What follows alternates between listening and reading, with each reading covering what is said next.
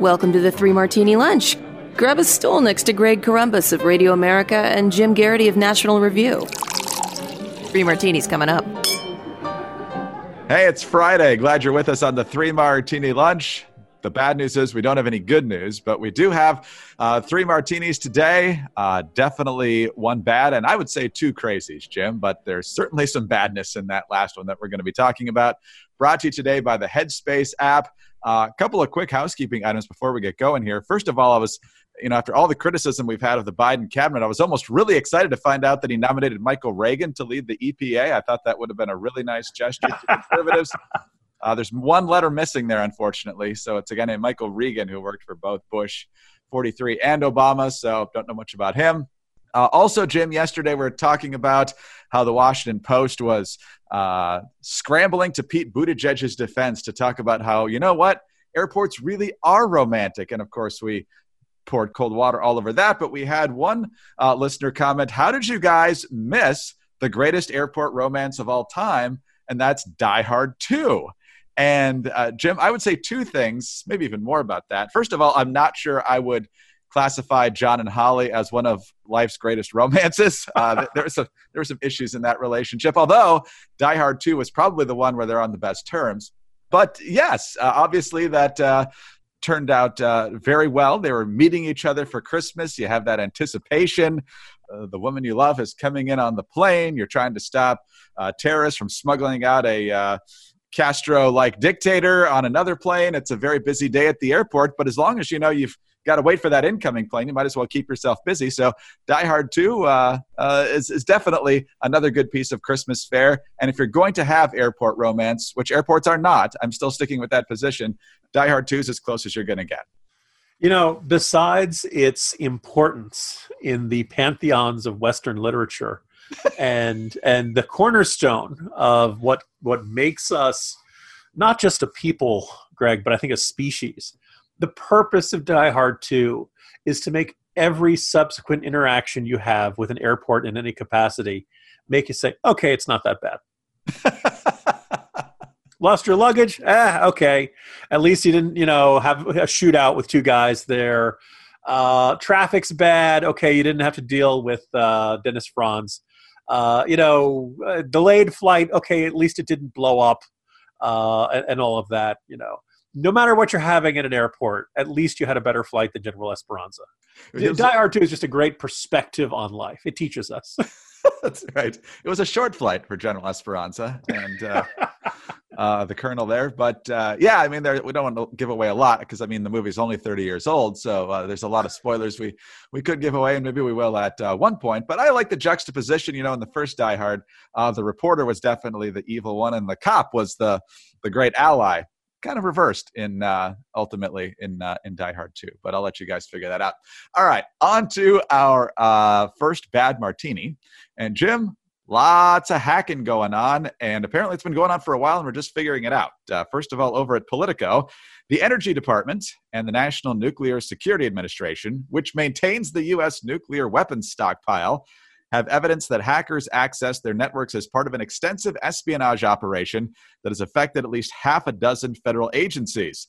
They found suspicious activity in networks belonging to the Federal Energy Regulatory Commission, Sandia and Los Alamos National Laboratories in New Mexico and Washington, the Office of Secure Transportation, and the Richland Field Office of the Department of Energy.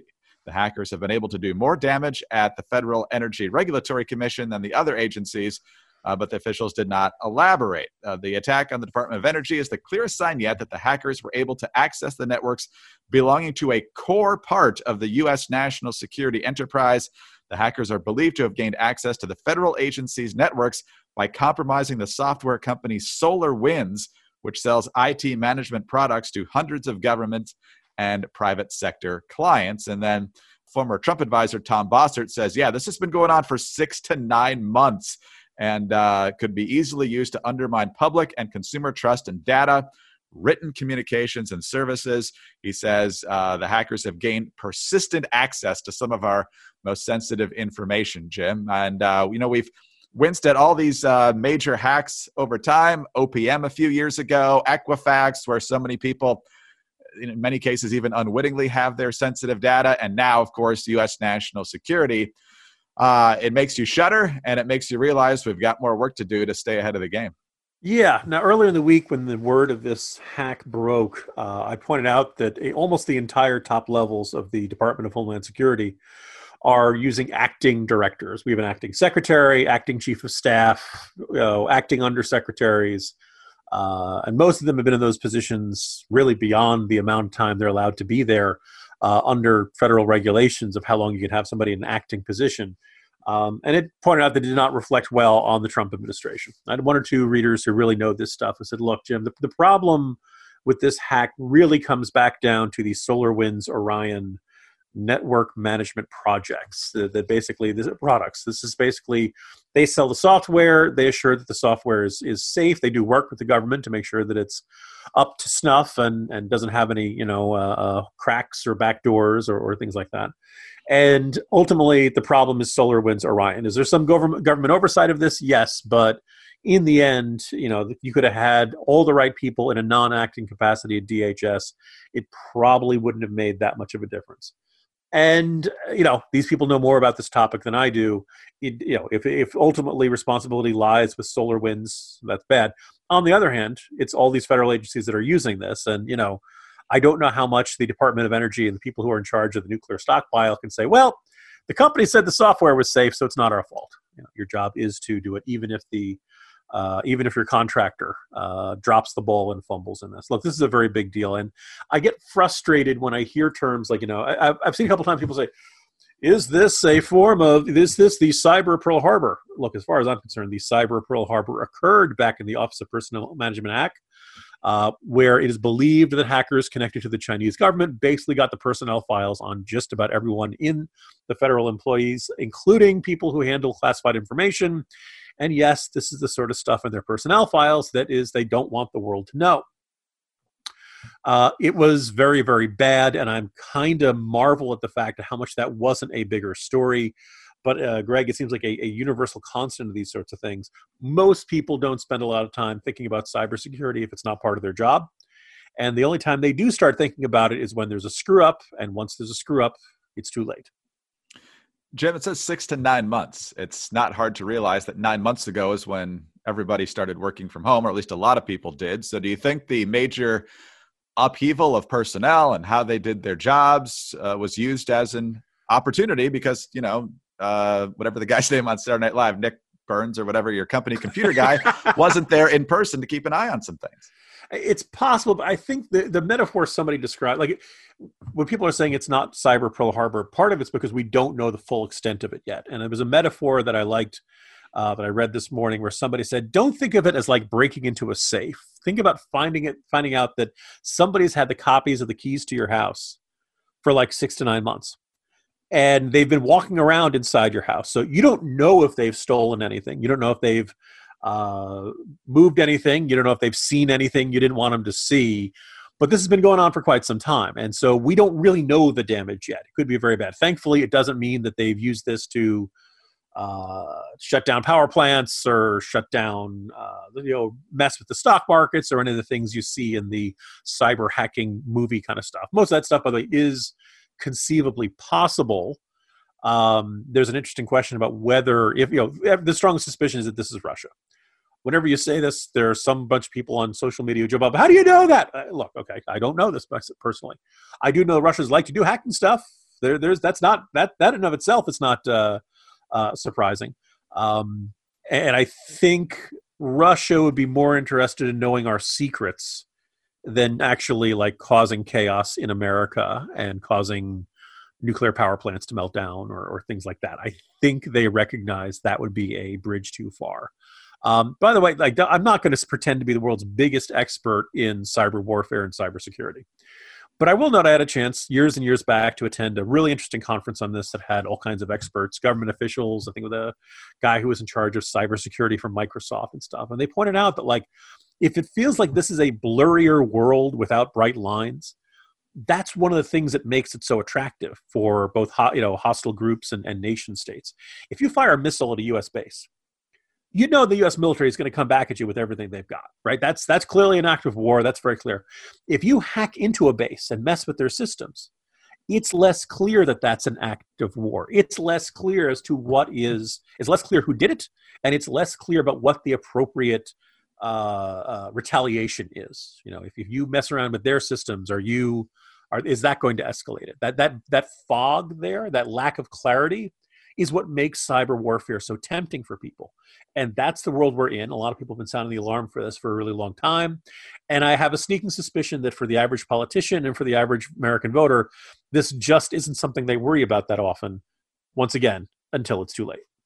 Well, Jim, I remember it was, gosh, 15, 16 years ago, the terrorists tried to melt down the San Gabriel Island nuclear power plant uh, near Los Angeles, and it was only uh, due to the outstanding technical skills of a counterterrorism unit uh, analyst named Edgar Stiles that the, uh, the tragedy was averted. So uh, hopefully uh, the Russians are not planning, or whoever it is, is not planning to engage in anything like that, but it's good to know we do have the very best on it in case it does. In the end, they opened a socket uh, which is very important. And remember, I, I know it sounds complicated, listeners. Just keep in mind, darn it, we don't have time to explain. All right, uh, let's talk about how to uh, get your head straight after hearing news like this, because as if we didn't need to tell you even before this story, 2020 has challenged even the most difficult times in life, and you need stress relief that goes beyond the quick fixes, and that's where Headspace comes in. Headspace is your daily dose of mindfulness in the form of guided meditations in an easy to use app. Headspace is one of the only meditation apps that is advancing the field of mindfulness and meditation through clinically validated research. So, whatever the situation, Headspace really can help you feel better.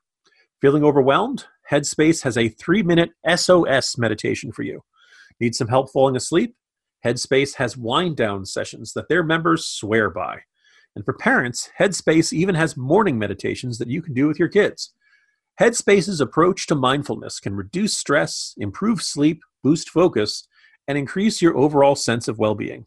Our chief of operations here at Radio America has said that Headspace has been very helpful for some of my Radio America colleagues. They uh, sleep better, their mood's better, they're more focused, uh, and that's been very helpful in a very difficult year. Uh, Headspace is backed by 25 published studies on its benefits, 600,000 five star reviews, and more than 60 million downloads. So you deserve to feel happier, and Headspace is meditation made simple. Go to headspace.com slash martini. That's headspace.com slash martini for a free one month trial with access to Headspace's full library of meditations for every situation. It's the best deal they're offering right now, so head over to headspace.com slash martini today. All right, Jim, let's move on to, I would say, crazy martini number one, but uh, some might say it's bad. Joe Biden has given another sit down interview. I think this was his third since uh, election day back on November 3rd. He gave one to David Muir, I believe, at ABC. Uh, then he gave one to Jake Tapper, and now he's giving one to Stephen Colbert. so you can tell that, one of uh, these things is not like the other.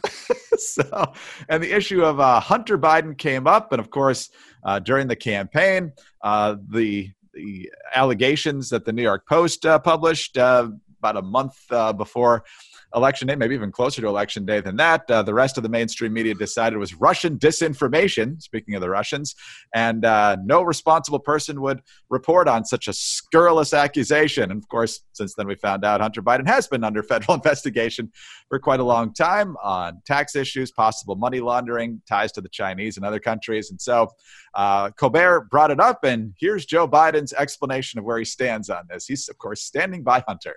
We have great confidence in our son.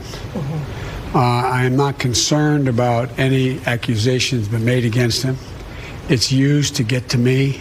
I think it's kind of foul play, but uh, look, it is what it is, and uh, he's a grown man.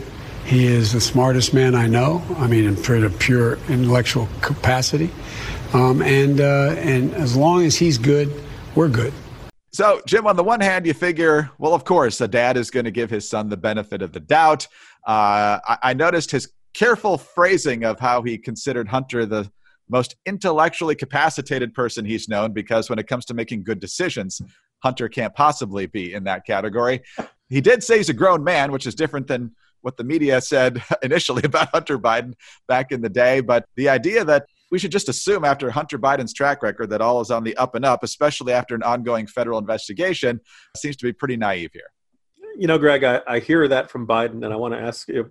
Shockingly, Stephen Colbert did not have tough follow up questions, but if he had, it would be nice to hear something like Does President elect Biden think the FBI wants to use Hunter Biden to get to Joe Biden? I don't think that's the case. Well, that's what Biden said, though. He said right? the only reason they're going after Biden is to get to him. Well, who's the they? Like, if, he, if he's referring to they as in Republicans use, you know, Hunter Biden to, to you know, uh, harm the good name of Joe Biden, that's one thing. But does he believe that the FBI ultimately wants to investigate Joe? Does he believe that the FBI is out to get him? If so, let's say so clearly. Explain why, Mr. President elect, why you feel that way. Uh, and then, you know, does he believe that this investigation into Hunter Biden is foul play? Does he believe there's something illegitimate about it, that this is some sort of partisan fishing trip? Now, look, we don't know how this investigation is going to play out. It is conceivably possible that the FBI or other institutions look at the IRS and people look at the tax records, look at the allegations of money laundering, look at the partners that uh, that Hunter Biden has had, and goes, "Yep, nope, nothing, nothing wrong here, nothing unusual, nothing, nothing, you know, no crimes committed. Um, and we're just gonna, you know, close it all up." But having assembled the, you know, detailed and lengthy timeline of Hunter Biden and his career, and all of the unusual business associates he's had from China, as well as Burisma in Ukraine, and, and all of these other folks um, who have been indicted on other crimes and stuff. I think conservatives don't need to beat the drum on this too much because I don't think the story is over, and I don't think the FBI is going to say, "No, this all looks fine, everything's hunky dory, don't worry about it." I, I think it's very likely that they will find something. Hunter Biden does not strike me as a careful guy. He does not strike me as a criminal mastermind who's going to pull off some elaborate scheme and not leave any fingerprints we've already seen the the, the laptop uh, from the computer store in Delaware and the email saying my dad needs uh, office keys and, and all kinds of stuff like that. Look, if there was a crime committed, I think the FBI is going to find it. And no, I don't believe that Hunter Biden is so smooth, so intellectual as the president elect insists. Uh, that there's just they're just not going to be able to find the evidence. If the evidence is there, they're going to find it. And if they do, Hunter Biden will face criminal charges, and it'll be a major embarrassment to the White House. And people legitimately ask, Oh, are you sure, Mr. President elect, that you never discussed Hunter Biden's clients with your son? Are you sure that this didn't have any influence on anything and that you know his flying over to you uh, to China with you? You're sure you know that this this conceivably could start leading closer to the president of the United States in 2021 or 2022 or something like that. So let's let this play out. But I have a sneaking suspicion that these kind of blank, how dare you attack the good name of my son, uh, responses from Joe Biden aren't going to do very good. And at some point, the president of the United States is going to have to answer questions from somebody a little more, a little tougher than Stephen Colbert. And oh, by the way, remember how he snapped at Savannah Guthrie, that you know relentlessly anti-Biden, pro-Republican voice over at NBC News. I think there are more tough interviews for Joe Biden in the future on this subject. Exactly, and there's more information out now about Joe being involved with some of these emails, uh, suggesting that uh, you need to get Joe involved, but don't mention Joe being involved. And we kind of heard that from Tony Bobulinski a few weeks back, and so I won't be shocked if if there is some uh, Joe Biden involvement in this investigation. But uh, we'll see where it, goes uh, from here. But uh, the idea that uh, Hunter is above reproach, Jim, I think has been pretty well dispelled here over the past decade. I mean, from denying parentage to the sordid uh, situation with his brother's widow to uh, his obvious issues with drugs. The, the idea that Hunter Biden would never do anything unsavory, that argument's not going to hold water. Hi, I'm Sarah Carter. On every edition of the Sarah Carter podcast, I say we're taking back the story, and that's exactly what we have to do. Whether it's the Russia hoax, the relentless attacks on President Trump, pretending Antifa doesn't exist, or covering up for the repressive Chinese government, the mainstream media isn't interested in the truth. It's up to us to uncover the truth and share it with others. Please join me in taking back the story on the Sarah Carter podcast. Subscribe on Apple, Spotify, or wherever you get your podcasts on to our final martini, our crazy martini. And Jim, this is downright evil. Uh, so the vaccines are on their way. Pfizer vaccines are on their way. Uh, an FDA panel approved the Moderna vaccine yesterday. Uh, needs full approval and CDC sign off and that sort of thing. But um, HHS says there's almost 6 million doses of that ready to go as soon as that uh, process is done. So the vaccines are on the way. Uh, and then the question becomes the distribution. We've talked about this before. Uh, and the New York Times has a story on who should be first in line. And of course, the, the things we hear constantly is frontline medical workers and the elderly, the people most vulnerable. But, Jim, as the New York Times points out, essential workers and frontline workers actually has a pretty broad definition. For example, in Mississippi, 58% of workers there are considered frontline. And if you tack on essential, it's up to 75%. And if you look at any state in the country, the number's not lower than 66%. And so they're trying to figure out who ought to go first. And here in the New York Times, they quote a lot of different people. Many of them have very woke approaches to how this ought to work. But the one that really stands out is a guy named Harald Schmidt. He's an expert, supposedly, in ethics and health policy at the University of Pennsylvania. And here's what the Times writes he sa- it says that Schmidt said that it's reasonable to put essential workers, that's a lot of people, remember, ahead of older adults given their risks and that they are disproportionately minorities. Quote, older populations are whiter, Dr. Schmidt said. Quote, society is structured in a way that enables them to live longer. Instead of giving additional health benefits to those who already had more of them, we can start to level the playing field a bit. Jim, uh, the the intersectionality of politics is invading every nook and cranny. We see that with Biden's cabinet picks and the policies that he wants to advance, and that doesn't come as a huge shock, although it's really uh, unfortunate. But the idea now that well, more old people are white, so it's time to try to cull the herd a little bit so we can have equitable balance or something in our population. This is uh, very Orwellian, and it's really ugly. Greg, my only hope is that this morning, one person after another is walking into his office, holding the New York Times, seeing his quote, and saying, What the hell is this Schmidt?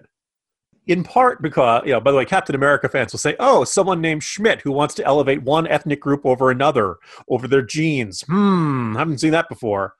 Anyway, um, look, you, you could make an argument that uh, I, I, suspect when all is said and done regarding this virus, we're going to study the genetics of people and we're going to find certain genes are more vulnerable to this virus than others. Age clearly is a factor. Uh, viral load clearly is a factor. Um, but by you know, men seem to be getting hit harder than women are. Um, but by and large, my suspicion is at some point we're going to look at it and we're going to say, aha, if you have these genes, you are more likely to succumb to SARS-CoV-2 than other ones. And, and it's quite possible that African Americans or Latino Americans or certain ethnic groups will have more of these genes than others. This is not an endorsement that one ethnic group or one group of genes is better than the other. It's just an observation that this is reality. Some, you know, as people who have, uh, this is not, I didn't start this sentence intending to plug Hunting for Horsemen, but this is one of the things that got me exploring down this road in the book. There are a small group of people who are almost immune to anthrax, or at least the amount of anthrax it takes to kill their cells is way more than for everybody else. Um, there are groups of people who are immune to malaria in a certain part of uh, Nepal and India border. You know, this is kind of a fascinating factor, which there are just certain people have different levels of resistance. So if you wanted to say, hey, based on what we're seeing, African American groups and, and Latino groups and other groups are getting hit really, really badly when they get an infection.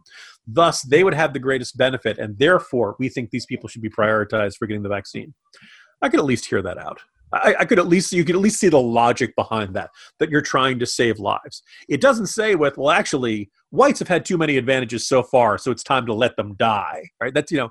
Um, the other thing I'm going to observe, Greg, I don't know about you, but the more I read about medical ethics, and I might as well like put my that in air quotes as I say this.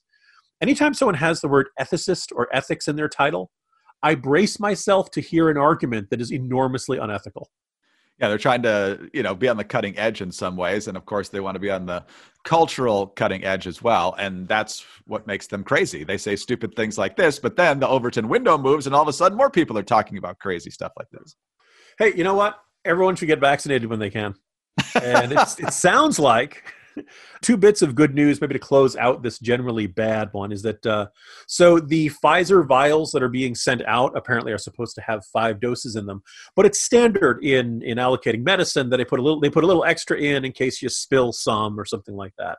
And people who are administering the vaccine were looking at it and kind of realizing, well, actually, we probably could get like six or seven of these if we're really careful. Um, so instead of having five doses per vial, now people are saying, well, actually, we might have six or seven. And that means you can do a lot more vaccinations per shipment than you thought you could do. Greg, I don't know about you, but that sounds like Hanukkah to me. um, you know, you got a certain amount, you don't think it's going to last long enough, and lo and behold, miraculously, it lasts longer than it's supposed to. Um, I will I will take that every single day of the week. Secondly, for anybody out there who's still doubting, who's still suspicious, maybe you buy into this idea that the, the vaccine's not safe, or Trump was in some back room with a white coat and Bunsen burners and, and you know boiling Cheetos or something like that. Uh, let me put it this way: in Los Angeles, the wealthy, famous people are calling up concierge doctors and saying, Can you get me the vaccine? If I donate $25,000, would that help? Folks, rich, wealthy people want this. Therefore, you should want to get in front of them in line as much as you can. Yes, I'm not sure I'd want to be the seventh person in line with those vials if they're like, eh, squeeze yeah, out I don't, I don't want the dregs. you know, maybe it's like apple cider, where like the really strong stuff is at the bottom. You know. Anyway, yeah, it's good to end the week on on, on some good news, Jim, because this was a pretty bleak one with uh, hacking and Hunter and whatever Harald Schmidt's thinking. Hopefully, uh, it's he's not thinking that for too long. But uh, Jim, have a good weekend, and we'll see you again on Monday. See you Monday, Greg. Jim Geraghty, National Review. I'm Greg Corombos, Radio America. Thanks for being with us today.